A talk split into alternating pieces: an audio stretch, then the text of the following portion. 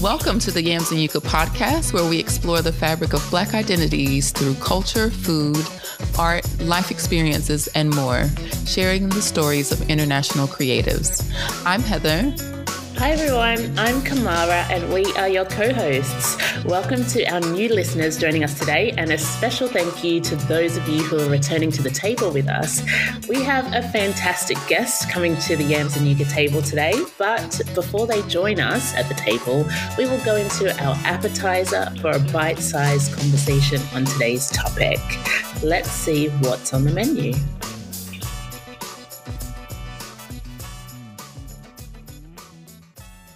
Okay, so today's topic um, for our appetizer will be the celebration and affirmation of Black women in the arts. What that means to us, the importance of it, um, how it contributes to the way we move within our creative industries.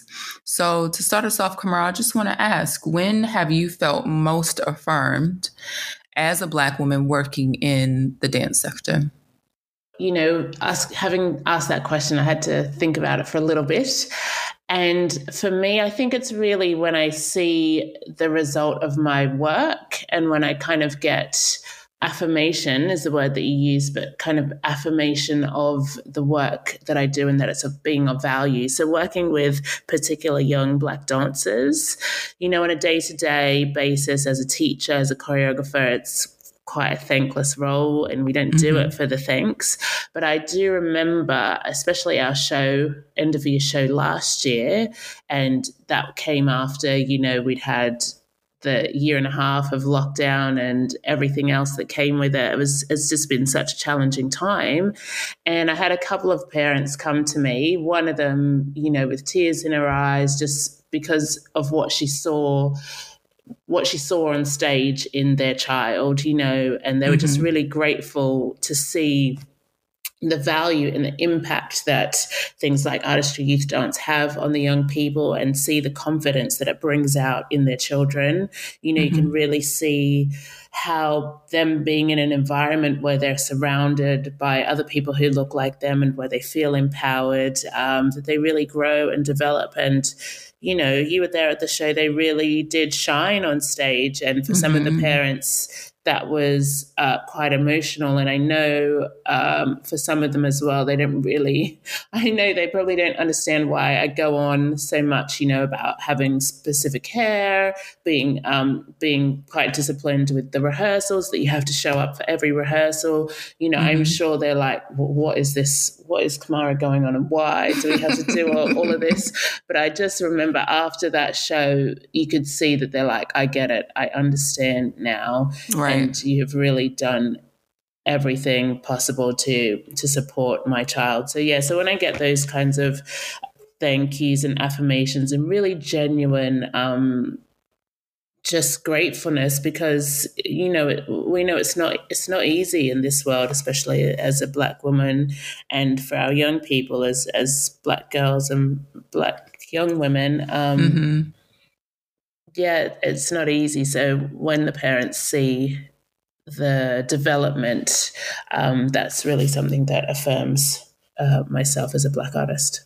Wonderful. And I can agree, actually. I feel like some of my most um, celebratory and affirming moments have been with Artistry Youth and just seeing how the children develop and especially when we go into spaces where you know AYD is the only black company or one of few I can remember like some of our performances at the place and the kids just came out and just showed out, you know, and they really stand out amongst the group. It's like all of that hard work mm-hmm. and just the celebration of them mm-hmm. and us as Black artists. That's where, I, you know, it really confirms the work that we do you know, supporting those young dancers.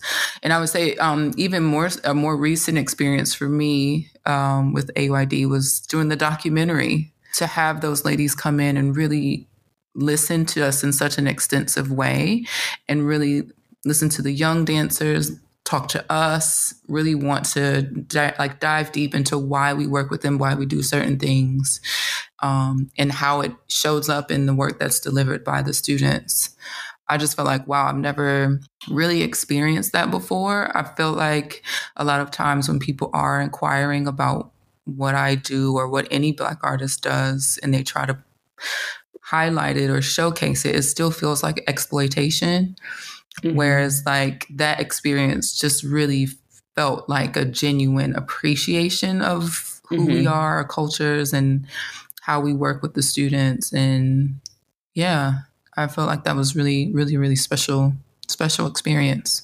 Yeah, definitely. And and for our listeners, we had um, two filmmakers come and film the youth dance company, and they were not black. And I remember speaking to them both at the beginning and talking about how to to do that. They were very aware of that coming in mm-hmm. as as white filmmakers and giving it the message that it deserves without that kind of exploit exploitative lens, which mm-hmm. we've seen so many times in other types of documentaries and films and, and things like that. So I really have to thank the filmmakers, Lucy and Lily, for for doing such an exceptional job of showcasing everybody's thoughts and feelings and not making it about oh, look at this black company, like mm-hmm. kind of thing, um, which is something that we also spoke about in the beginning as well. The focus wasn't about race or the color of anybody's skin, that it's about a group of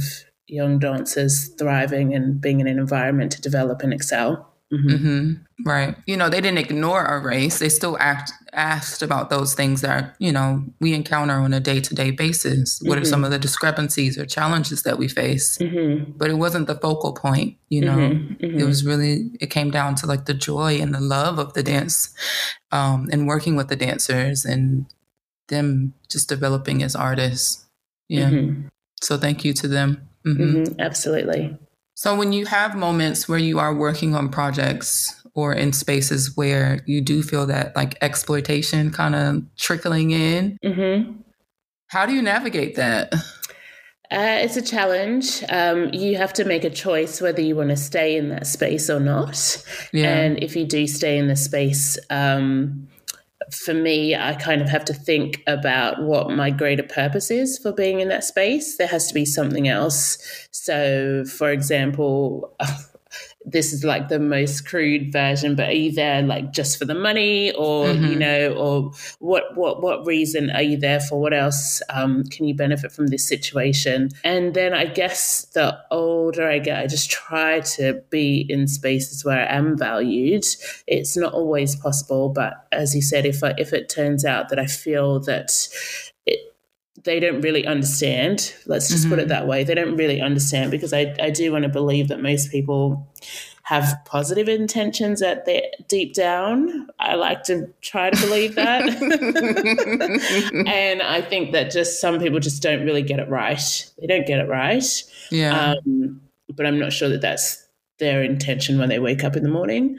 Um, mm so yeah, so if I am in those situations, and I have been in some recently, I really had to take a deep breath and just remind myself of my own bigger purpose, what I'm in that space to do. And sometimes you're not there to change the world in a day because that's not really possible. Sometimes it is really about the long game. Yeah.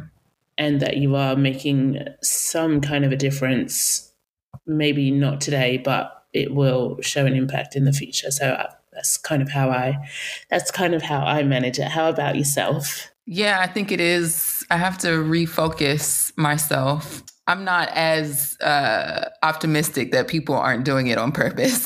and, so I think it is that changing your perspective of why you're in that position and what impact you can have in the long run. Mm-hmm. And sometimes maybe it is just about the money, or maybe not even the money, maybe I know for me, it's just been about my personal development mm-hmm. you know my career development how how is this going to help me so that i can get to a level to open the gates you know to not be a gatekeeper mm-hmm. in a negative way but to kind of really widen those gates a bit more so that people on the other side mm-hmm. Have a, a, a, better perspective and are become more open and again that's not going to happen in a day mm-hmm. or even a year or two years but you know to just kind of be that little push to open the gates a bit more so that people can of color and um, people of just different walks of life and perspectives can have access to those resources and to the just to those experiences that are kind of kept away. And yeah and then to widen perspectives. But you know there's a threshold. Uh, sometimes you know i definitely have a threshold for how much i can exploitation i can take. And then yeah. you know then you have to walk away. Yeah, definitely. You can't stay in every space, and um, you can't, uh, for want of a better word, you can't fight every fight either. Exactly. so we have seen expressions like, you know, silence is complicit and mm-hmm. things like that. But, uh, you know, I think that is very different for every person. I think silence for some people in a position of privilege is probably um, complicit. Mm-hmm. But I think if you don't necessarily have that privilege, sometimes silence is is kind of self-preservation exactly. and, and looking after your own mental health we, we we cannot fight every every fight and sometimes uh, in those situations just to add to what what what you've said and what was said earlier is you know you kind of have to think about sometimes I go to that grass place of gratitude, and I think if I wasn't in a position of leadership, I wouldn't have these challenges, right? And have, be in a place where I have to have these challenging, challenging discussions and things that I personally find very challenging. So I'm thankful that I'm actually given these opportunities because only a person of a certain level of a leadership status is going to have to be able to manage those things mm. and every man- every leader has to be able to manage challenging situations so you know it's hard but i kind of think i'm grateful that i i have these opportunities because it's only going to make if i wasn't in a leadership position i wouldn't even have to face these. So exactly. And I think for me on the flip side of that is when I because I am very particular about who I work with and when I have those opportunities where I'm part of a team that's fully black woman led, which that happened to me recently last October during the Connecting Communities Festival with Coma Arts, um, to have that position of leading a big project of that nature and it be so successful and to just put the doubt, you know, to kind of just put the doubt out of people's minds and thinking that it wasn't going to work. And after all the challenges and things that and barriers that we were given purposely in some ways mm-hmm. or you know there's always those challenges and hoops that you have to jump over. We still had a successful program in spite of that. And for me that even more so affirms and celebrates you know working as a black woman in the mm-hmm. arts mm-hmm. for me mm-hmm. and and those are also those opportunities where we again get to widen the gates so that people don't have such a discriminatory point of view about black women leading on thing mm-hmm. Well, I think that's it for our discussion today. It's a nice way to mm-hmm. open up the conversation. And our guest is actually one of those women that helped me lead on that festival and can talk to us a bit more about celebrating Black women through the arts. So we're going to take a quick break. And when we come back, we'll have our guest. We'll be right back. Welcome back.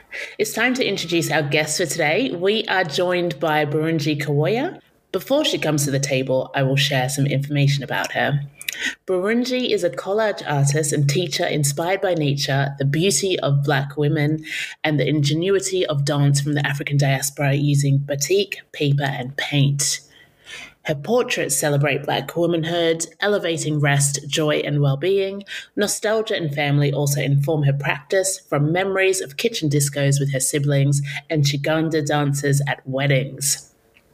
She creates art she wants to see more of in the world, and therefore her primary theme is depicting Black women, usually with flawless jet black skin. Burunji seeks to elevate Black women so that they can see themselves as works of art and gain self esteem. In 2020, she reflected on how Black women are pivotal in leading social justice movements and decided to focus on compelling Black women to protect their dreamscape with the Sisters Need Sleep collection.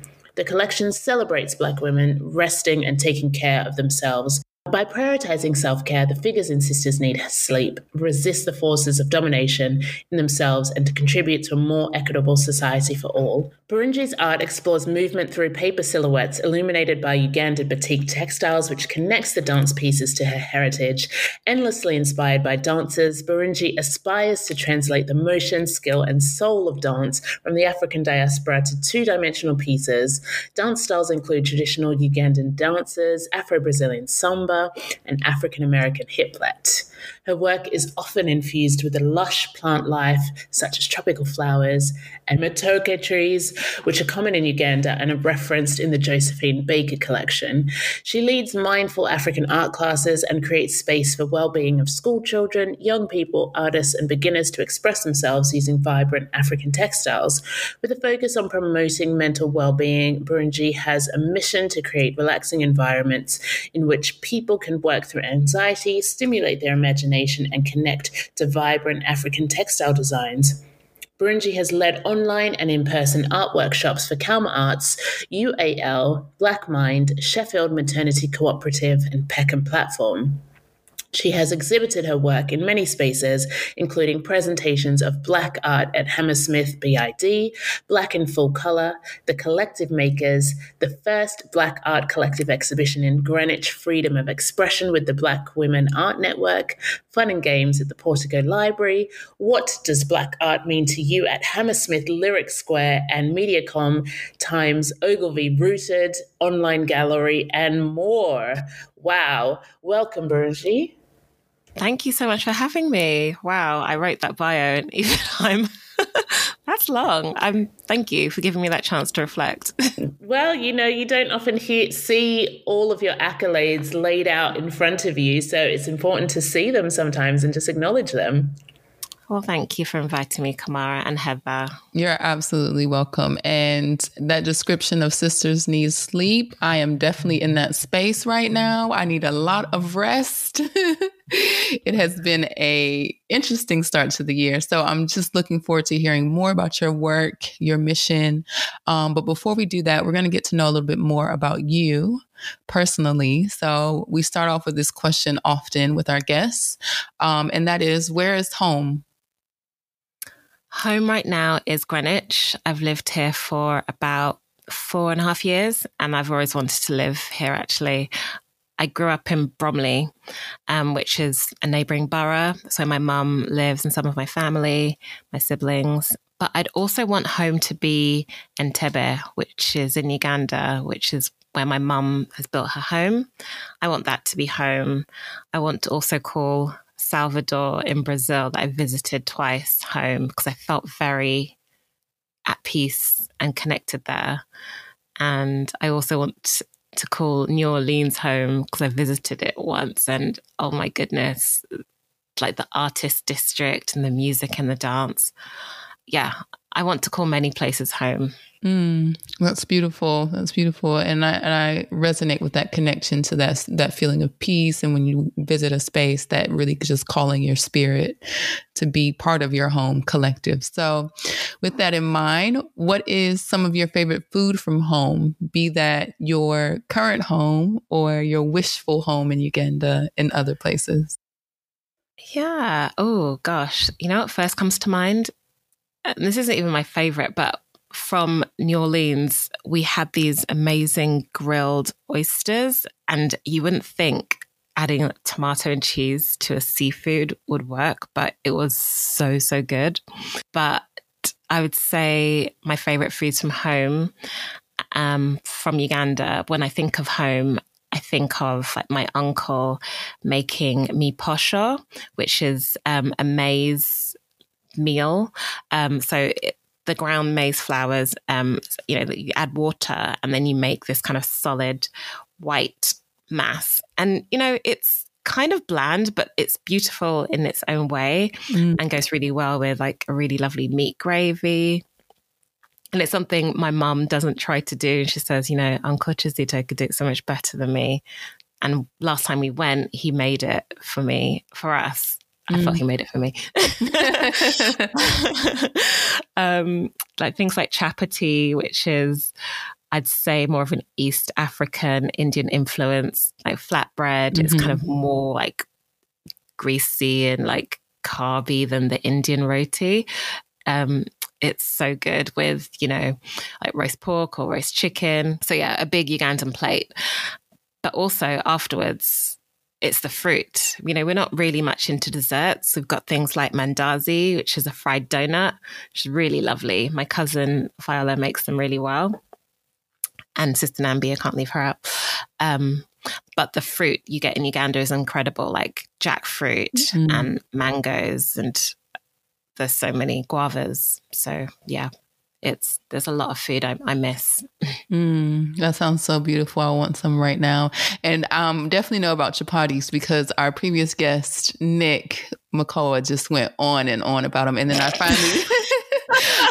I finally taste one when I spent some time with Mercy's family, and they're Ugandan as well. And they were, um, I, they had me over, and I just couldn't get enough of the chapatis. They're so good. They're just so, so good, good. so naughty. Like you want to, you, you know, you're given a half, maybe sometimes you're given a quarter. And a you're quarter. like, I want the whole thing. Yeah, yeah. give me the whole thing.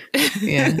Yeah, they're delightful. Okay. And do you have any special? I mean, you talked about your uncle cooking for you when you last went home, but do you have any other special memories with Ugandan food?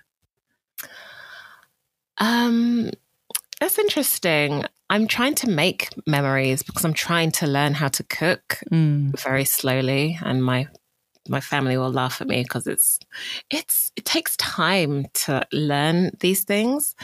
Um, but I think like a key memory from I haven't visited more in the past is just you know there's a lot of street food that's amazing, and maybe you know not everything is perfectly sanitary, but I was always fine. And, you know, roast chicken, roast pork cooked on the street side tastes amazing. Mm-hmm. There's just something about, you know, the smells and the food. And it feels organic and great and healthy and yeah. Yeah. Yeah it being cooked on the on the street gives it its extra zing, its extra I think zest. So. It's yeah. that immediacy, and obviously you are not having to cook it yourself. So that, that part, yeah. yeah, street food is is good, and you know whatever comes with it, extra, it just adds to the flavor. I think I say. so you know, um, I'm I'm all for that, and especially when you go to other countries, they just have their way, don't they, of doing things. Hmm. Um, so it would be wonderful uh, to know about when you're growing up as well, if you had a significant memory growing up that shaped who you are today. Yeah, I think a lot of my significant memories um, around being with my family and dancing and there being music and good times. And that's not to say every day was a party. It really wasn't. But obviously, the things that stand out were those um, really amazing times all brought together to celebrate. So um, just you know on a weekly basis, my older sisters, you know, would bring out their tapes and we'd have these fun kitchen dance parties and we had a linoleum linoleum floor I guess that helped when you're doing things like the shuffle and the running man and other dance moves that they could do so effortlessly. And I was like, oh, wow, I wish I had that coordination. um, I, I, definitely look up to my sisters um, in terms of like their dance and that definitely has fed its way into my work, which is why I do a lot of dance art. Um, but just going back to memories, like my parents or my godmother, my godmother in particular, Auntie Juliet, um, she was involved in like the Ugandan dance scene here. She had a dance troupe. I don't think I knew that, but they had their families always had really cool parties and um, would have dancers and she would dance and you know everyone would tie a cardigan or actually get a grass skirt or some material around their waists and do the Kiganda dances. And that was just so thrilling to see and to be part of. Yeah it's just really important. Actually one of my major like memories that I will never forget and why would I? Um, remember when Remember the Time came out? Mm-hmm. Yes, yes. Obviously, that epic, epic video. Mm-hmm. Um, I think it was around Easter time that I went to stay with my auntie Juliet. Um, my older sister Miranda and I traveled to spend Easter with her. And for those two weeks, Miranda and our cousins like learned the dance moves. I was not coordinated enough to um, commit any more than a couple of steps to memory. But I remember like the concentration, the dedication, obviously just really enjoying watching the video. That really stuck in my head. And um, yeah, as we all know, it's just one of the most incredible videos of all time, these videos mm-hmm. of all mm-hmm. time. Mm-hmm. Um, yeah. So that does explain why I'm I'm a dance artist. well, I'm not surprised, especially if you were spending two weeks um, reliving out Michael Jackson's moves, because um, that that video definitely has some very epic choreography in it. It really does, and now I'm just thinking. I, I do a lot of silhouette work and you know, side profiles, and with the Egyptian style, they incorporated mm-hmm. into the mm-hmm. hip hop and pop moves. You can see that in my work, and yeah, just so important. That was that was really fun. Mm, it sounds like amazing times with your family there, especially having the chance to kind of um, do the cultural movements as well, the cultural dances with the grass skirts that you mentioned around your hips, so that you get that feeling, so that you know where you're moving in your body. Oh yeah, Ooh, I feel like I was there. I'm sure I didn't understand how to do anything back then, but it's the memories. You know, I watched it all. So I'm a visual artist. Mm-hmm. I'm not a mm-hmm. dance artist like your incredible guests are. Um, you know, I've really enjoyed listening to the interviews that you've had. And I'm just like flawlessly, I'm just inspired by all their stories. So Oh, well, I know that we'll be inspired. Our listeners are going to be equally inspired by hearing your uh, recounts of your uh, memories. So thank you for sharing that. You know, you've spoken about that dance culture um, and the dance dances that your family exposed you to, as well as you spending time in Uganda. So, how does your cultural heritage impact your artistic work and choices? Very much so. Um, I've been making collages for about eight or nine years. And it was a, only a couple of years ago I realized um, a lot of like the style of collage I'm doing is quite similar to a lot of the work that my parents have bought in Uganda. So there's lots of um, collages that they have that incorporate banana leaves and wood cuttings, and it's very like silhouette abstract, very like precise, neat. I use a, a scalpel in my work and I cut with the paper. And it's, I didn't realize that's kind of what I took in to realize my own artistic expression. So that was really um, cool to to realize and give credit to that um, art form as well. Um, I would say, and actually recently, learning more about Uganda dance through my work with the Portico Library, who commissioned me to to produce. I'd say I commissioned it, and um, Mercy and Amina Namakula um, like really produced the film. But I got to learn about Kiganda dance, and through that, being here in the UK, away from um, incredible dance teachers, I got to experience that and actually learn for the first time what it's like to to move my hips and knees in that way and, and why understand the like what the meaning of those dances are. And um, it really culminated in this incredible workshop that I um, produced with Heather and Mercy of Karma Arts and Jess, and um, where we got to showcased this film so people got to witness the incredible professionals um, dance Uganda and then um, Judith Palmer, MBE, and Mercy being on the drums. They led an incredible dance class, so complete novices and like the Ugandan community got to dance again with live drummers. And then at the end, um, I led an art class where I shared images from the film and then I invited people to draw or to collage with those dancers. So they got to like really inhabit and um, express themselves through all these different mediums. And that was an incredible experience for me. It really brought me like it really lifted like my mood and expression and connection to myself when I started working on um, the festival that Mercy, uh, Heather, and I were working on, connecting communities, I was I was in a very different place mentally. I think most people by now can, you know, have experienced low moods, depression, anxiety through the pandemic, just through life. There doesn't really need to be a reason.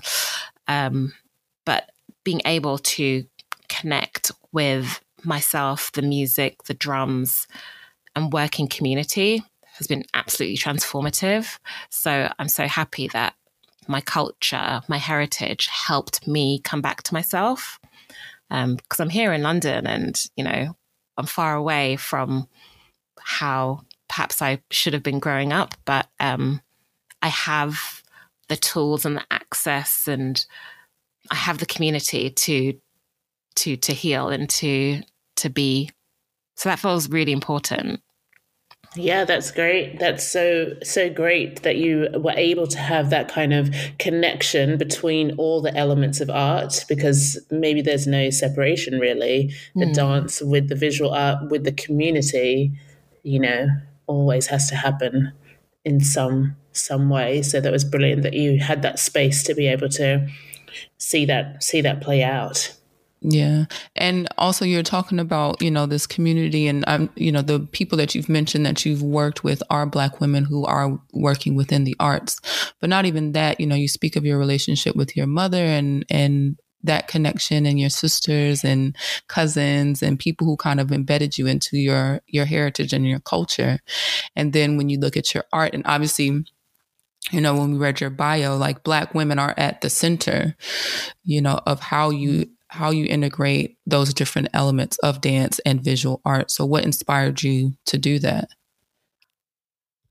All Black women are amazing. We're just incredible. Mm. And, you know, I just want to showcase Black women and give them the visibility that they deserve. Because I think when we are celebrated, more often than not, it's about because we are in service to others. And there's nothing wrong with recognizing your mother, my mother, for working six nights a week. Mm. To, to take care of us, you know, I this I celebrate her for that, but also I I'm child free, and I think there's something about recognizing yourself when you're not performing for others, when you're not employed by a certain prestigious brand, when you're not being of it's it's hard to say it, but I think I just want to have help black women affirm themselves mm. just for mm. being themselves, mm. not for what they do, not for their production, not for their exploitation, mm. which is the society we live in. You know, it's all too easy for us to get burnt out.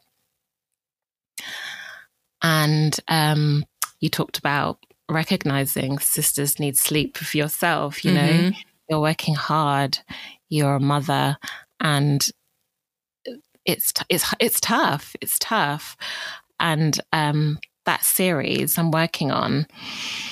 Um, I'm really excited about it because it came to me in a time when I was quite low and I was thinking, you know, what is it that I can do through my work that might compel women to take care of themselves better. Um, I think what predates that was, you know, the global reckoning with race and um, like what we need to be doing better as like to be treating women better in all kinds of you know sensibilities.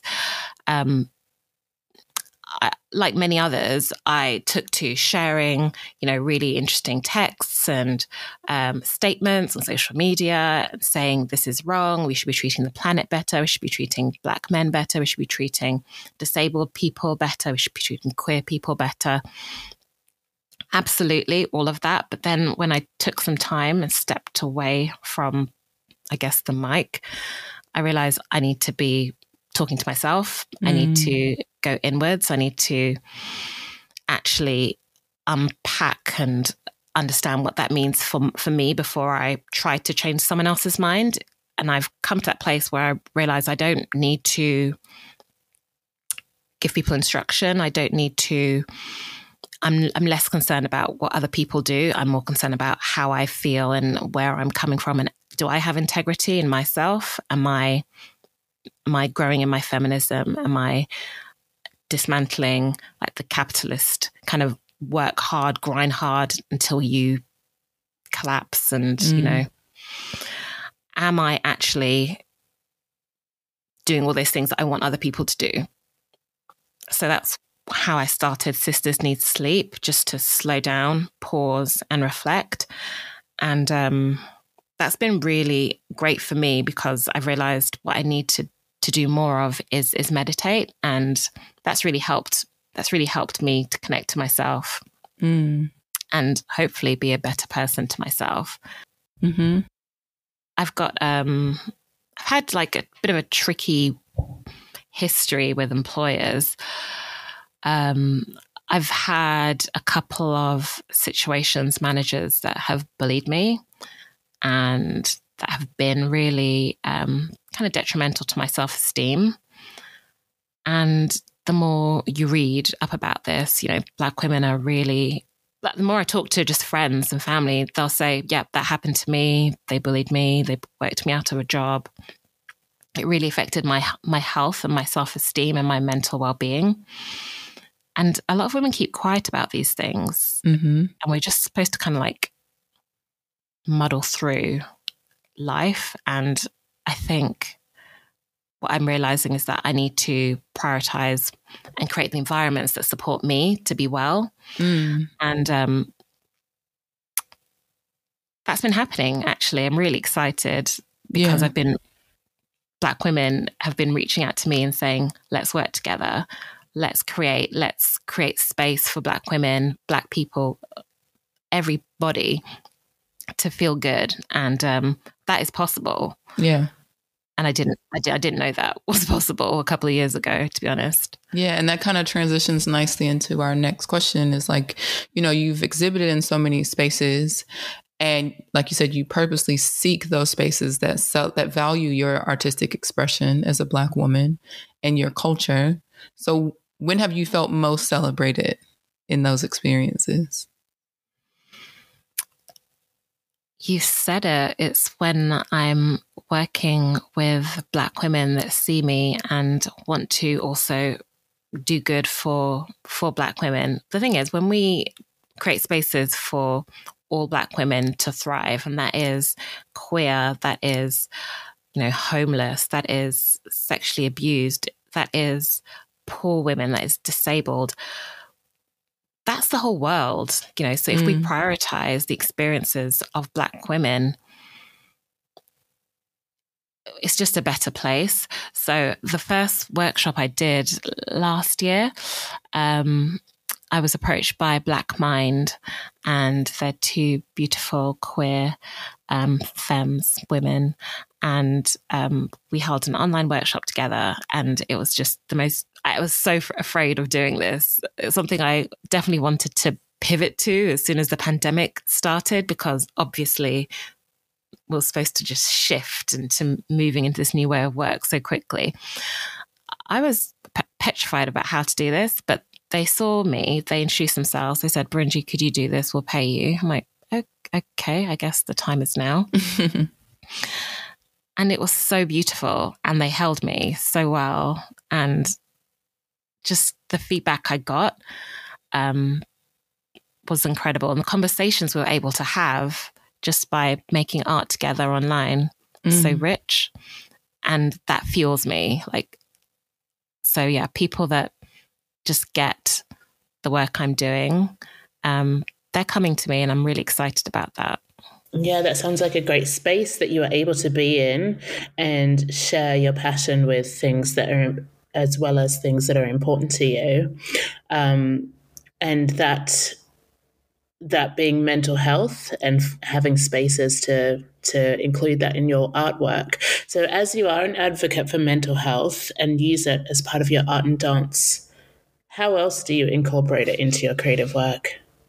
It's hard to say to separate. I, I just had a flashback. I remember being told in, in an old workplace, your language is very you know, very effusive. You're just very like you're just too like basically we're just saying you're just too much. I'm like, oh, soz. That's who I am. And um so just going back, basically the places where I can be myself are um are great for my my mental well being.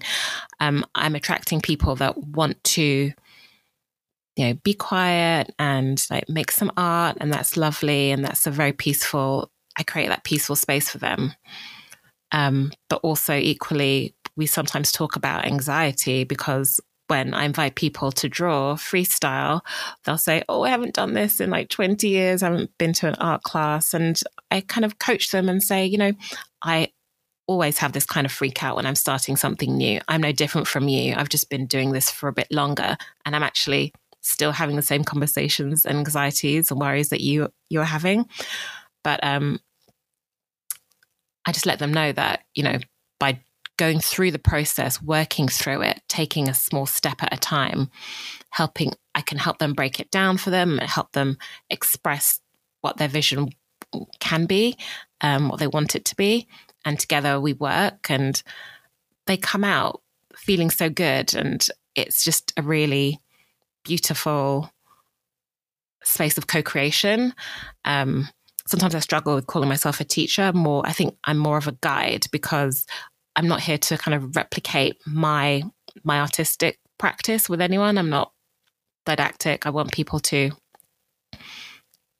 be true to themselves, um, and I think that's an incredible um, space for your well-being.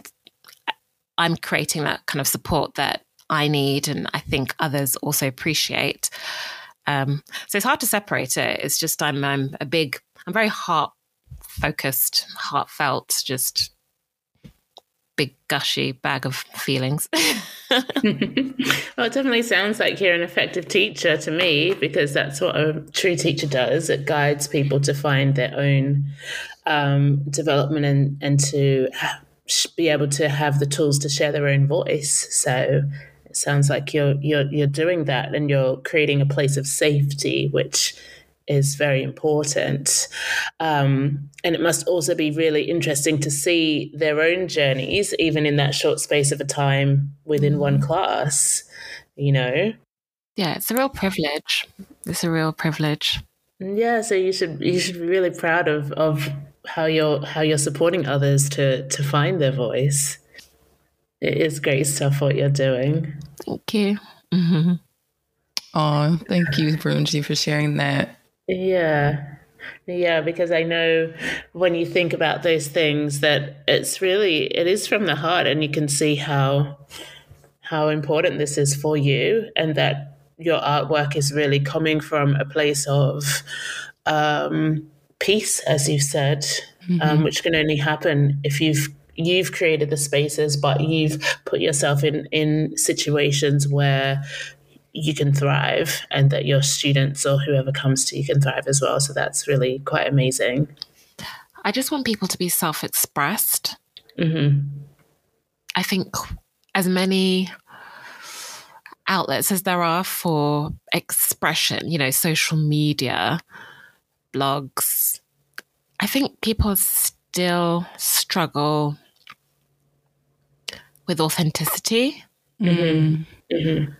And I just, I just love that people can show up to my, you know, my workspace and be vulnerable and say, you know, this is something I want to do, but I don't know quite how to do it.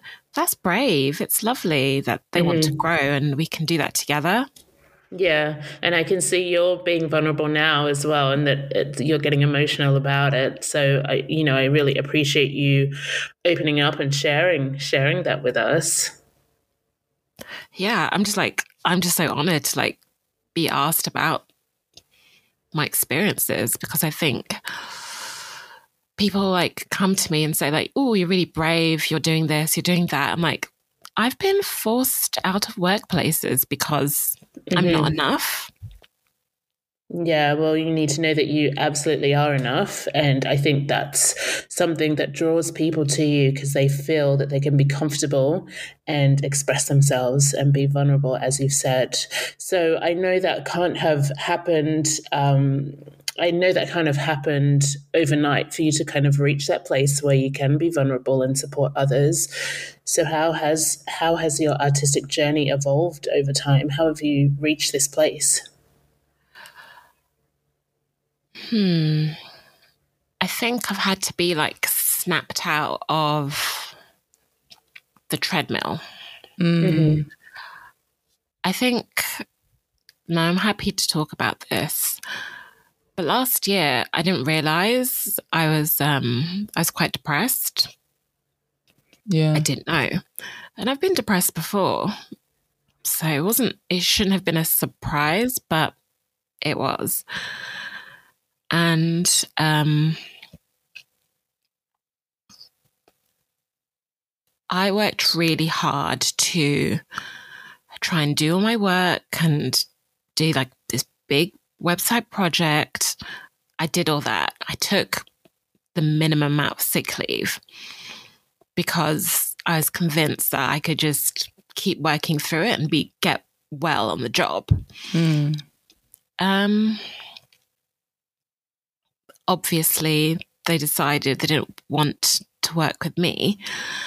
And that helped to snap me out of this kind of spell that they had, which was you had to be in this full time work and, you know, thrive somehow. Like it just wasn't working. But I didn't realize it wasn't working. So I had to take that and be, I had to be, I, ha- I actually have to be grateful because I think the reason why I'm quite still quite emotional is that I didn't realize that I wasn't taking care of myself and that wasn't good for me. You know? And now I can, you know, the timing of me being fired from that job was absolutely perfect because a week later, Mercy, who I've been in touch with for years and was, you know, saw a couple of months ago um, in 2021 said, There's this project that I've been working on for a couple of years. It's now been greenlit and we need to start working on it. Can you help? Are you free? I'm like, mm. Mercy, I've just been fired. I'd absolutely love to work with you on a dance festival in Greenwich. Like, how perfect mm. was that timing? Yeah it couldn't have happened any better. Yeah.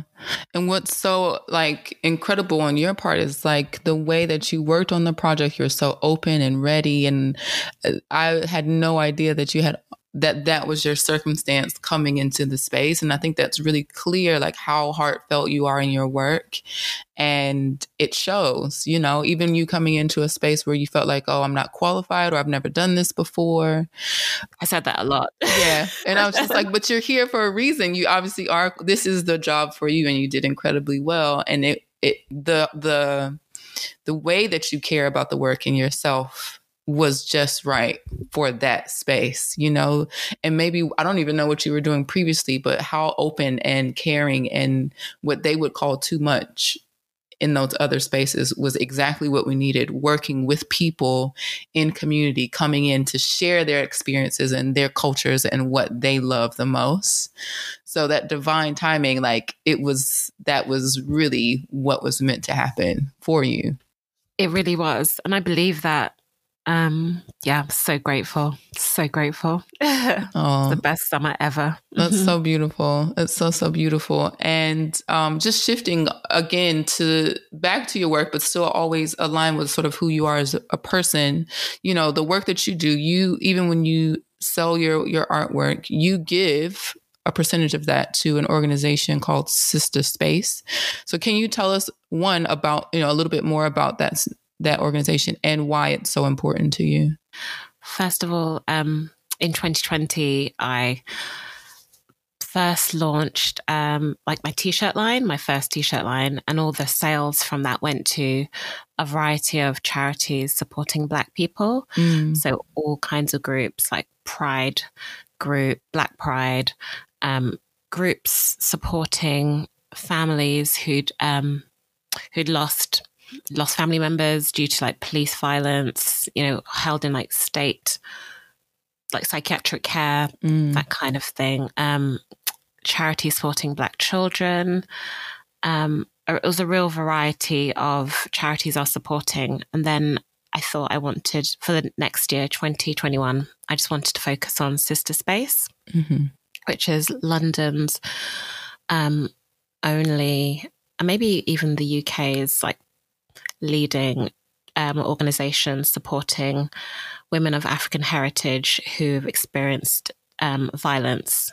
I'm not going to call it domestic violence as if that's a certain allowed category. Mm. Um, because the care that they give to women of African heritage is is tailored for them and it understands who they are and where they're coming from and that's not the the service that women of African heritage receive from the NHS, from police, or from you know, um, you know, sh- other shelters.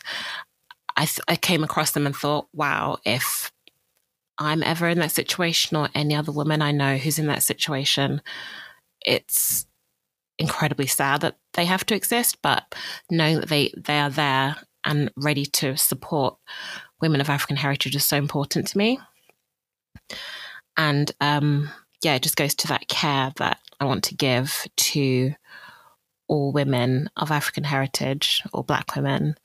Um, so yeah, that's that's why I support Sistah Space. Mm, that's incredibly beautiful, and it's like really clear. Like obviously, you're advocating for just people to be treated as humans and that would be nice and to be treated with the care that they deserve and there's a, a bit of um there's a bit of activism obviously um and advocacy in your work and who you choose to work with and how you do things. And even just in working with you on connecting communities, you were advocating for the artists and the people that we were working with and their families and communities coming into a space that didn't necessarily want them to be there. Um, so, what advice would you give to artists who hope to embed that type of activism or advocacy within their creative practice? That's a really good question. I think just start where you are. Um, choose what's important to you and see what you can do. I think it's really easy to get overwhelmed with all of the the ways that the world fails us or the different structures that seem to be pitted against us. It can be overwhelming, but I think if you just look inwards and think about the power that you have, the influence that you have, and work from there, you know, you might be able to to volunteer at a school that has a popul- high population of a certain community that you want to help. Um, that's something you could do. That's actually one of the first things I started doing when um, a few years ago when I was you know looking for a job and I thought well I have all these materials and skills I'd love to to help some black children dream about their futures that's activism, but it doesn't, it's not, you know, holding up a placard and campaigning at Westminster. Mm. And that absolutely needs to happen. But that is what I felt I could do. So yeah, I, I'm, I'm really, it's interesting that you say that my work is, has that activism angle. I think it does, but I'm, I'm not trying to tell anyone what to do. Mm-hmm. I'm just showing how I see the world and how I would like Black women or black women to be to be held and treated and supported. It's unfortunate that asking for our human rights is somehow political. Mm. But that tells you the framework that we're living in. That's not of my making. And um, I'm doing the best to undo that in myself, which is why I'm never going to run out of subject matter.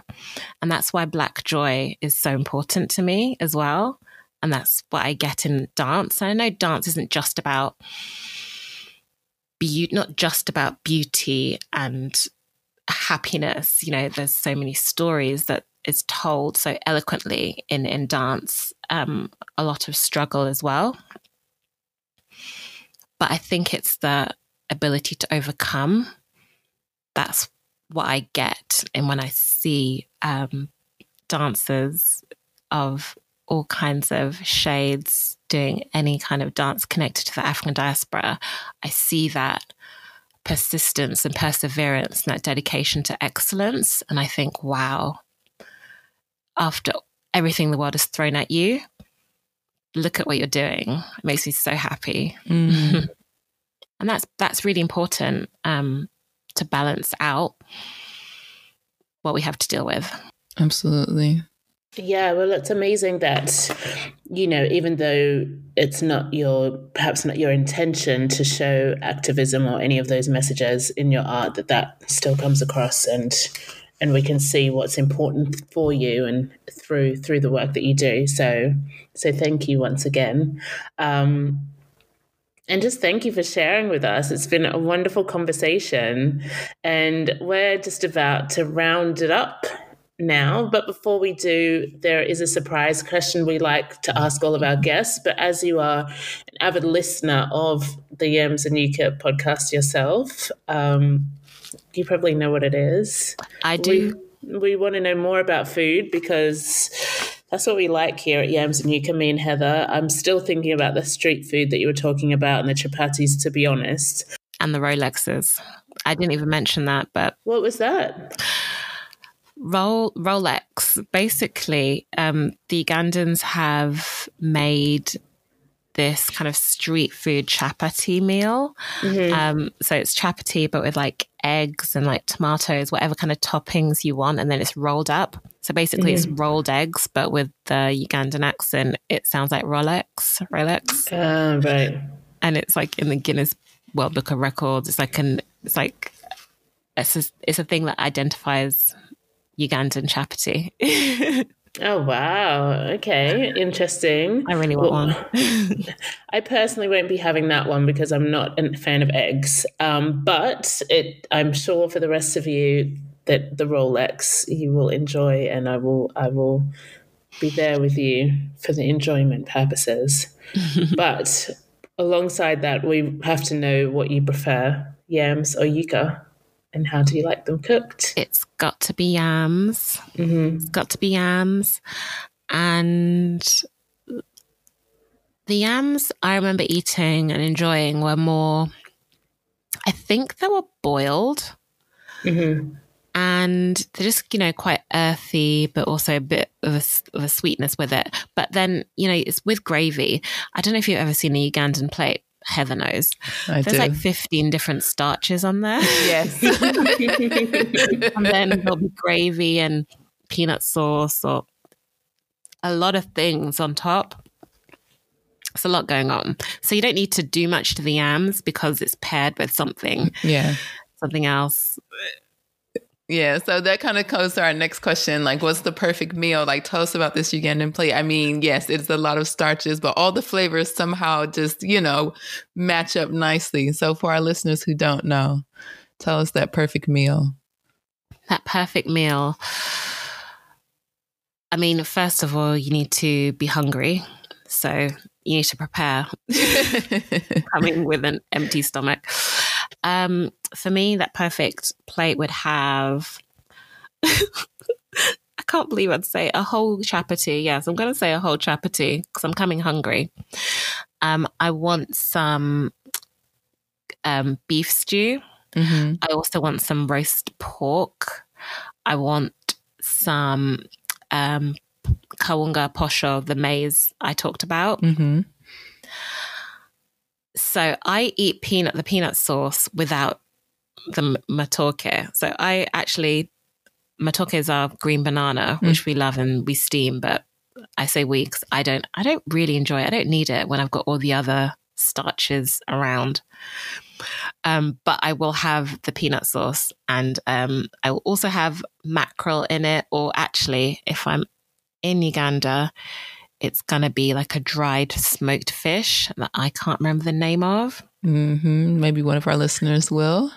Oh, mercy, you'll kick me. Um, what else? Plantain, obviously. Is this a plate or a tray? I don't know. I mean, it's lunchtime, so I think we're all a bit hungry. Keep adding. I, I, don't know. It's just embarrassing. Um, I'm excited though because um, I'm going to the Ugandan restaurant um, next week. My sister graduated from her nursing degree. She's incredible.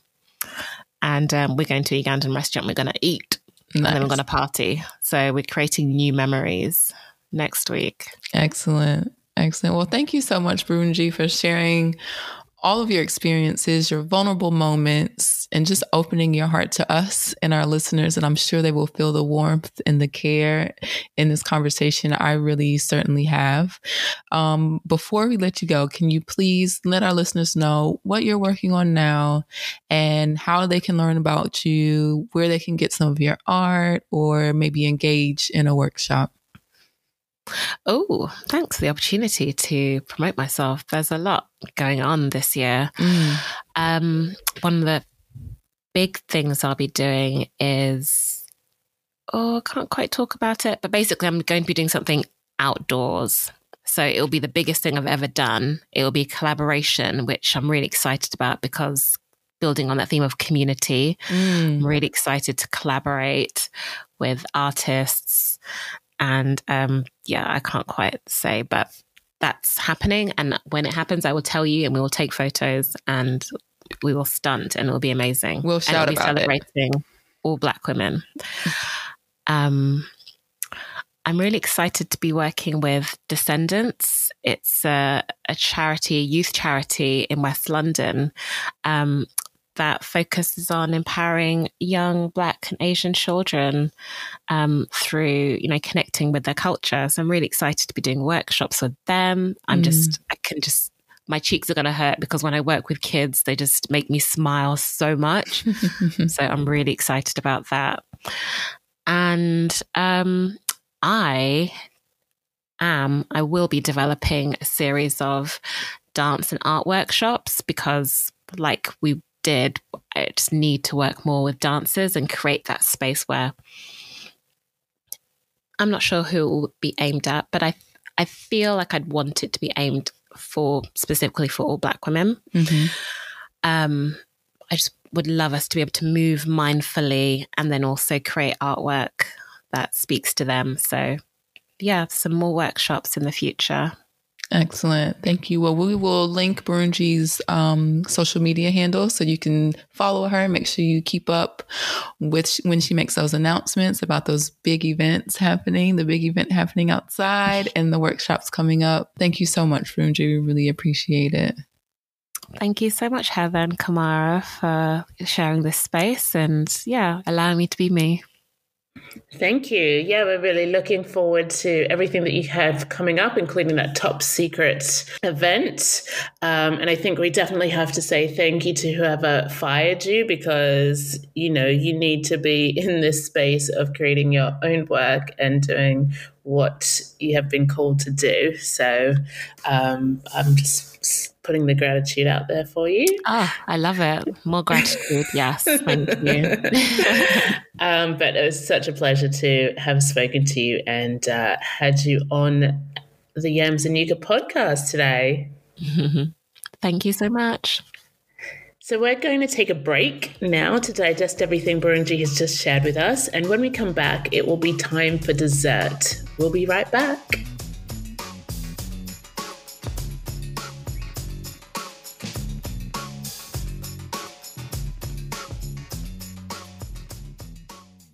We are back and it's time for our sweet and savory desserts. We're going to recap those moments in the conversation that gave us a sweet sugar rush and the others that are more rich, stick to the stomach, and a bit more fulfilling. So for me, my sweet moment was um, when she was talking about learning Ugandan recipes with her family and being made fun of because she didn't quite get it right and it taking time for her to really learn those. And um, it just kind of warmed my heart because I'm just, I was thinking about sort of how I'm teaching Avery some of my recipes. Like one of her favorites to make with me is mac and cheese. Um, and so now she knows the ingredients. She, you know, she's part of the whole experience. And it's sort of like that passing on of my American traditions to her is just really warmed my heart. And I know that she's going to learn some of her Ghanaian traditions as well from her dad and her um, her grandmother and stuff like that. So so yeah, that was my my sweet moment. What about you, Kamara? Mm, that's a nice one. Yeah, my sweet moment was also linked to food. Surprise, surprise. um, it was when she was talking about eating street food and how she eats it and she she doesn't necessarily know what's in it, mm. uh, but that's kind of part of the part of the enjoyment. And you know, we do that when we go to co- different countries and different places. We we eat the street food, and you just got to trust the process. You don't need to know what it is, but yeah, just go with the flow, and it's part of the experience. So that was definitely my sweet moment.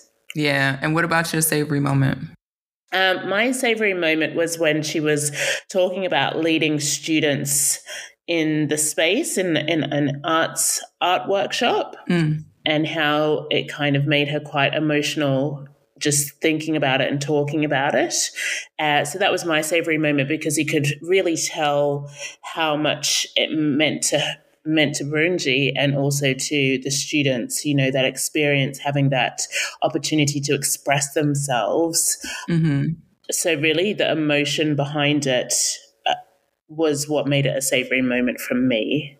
Yeah, absolutely. Yeah. And I feel like just in general, like our conversation with her, felt like one of those moments we talked about in our anniversary episode where I just felt privileged and humbled to like for her to feel safe to be vulnerable with us mm-hmm. in the mm-hmm. conversation. Yeah. So overall, yeah, you just feel her passion and connection mm-hmm. to what she does and the people that she works with, um, especially the young children. So that was that was very savory for me as well. And even more specifically, just how she talked about her purpose of her work was to affirm Black mm-hmm. women to to just be instead of defining themselves by what they do or produce or how they're exploited.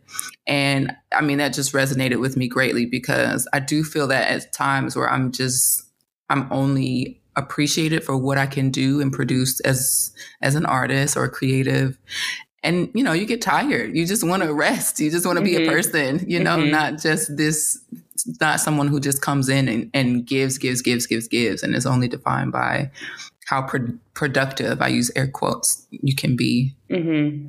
Mm-hmm. Yeah, definitely. And that's something that I guess we're constantly trying to navigate ourselves of how we how we manage that and how we how we deliver our work on a day to day basis and how we show up every day. Mm-hmm. Mm-hmm.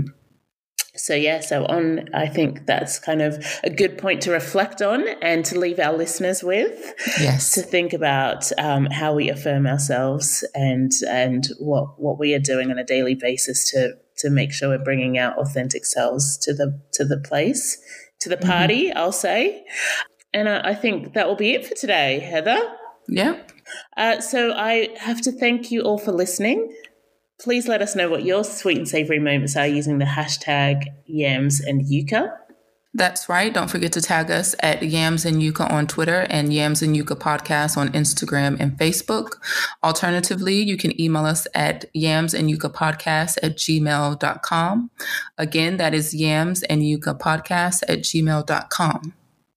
Yes, as always, we want to hear your thoughts on today's conversation. Let's keep the discussion going. Feel free to share your stories as well to add to our Yams and Yucca tapestry, and we will chat with you guys again next time. Bye. Bye.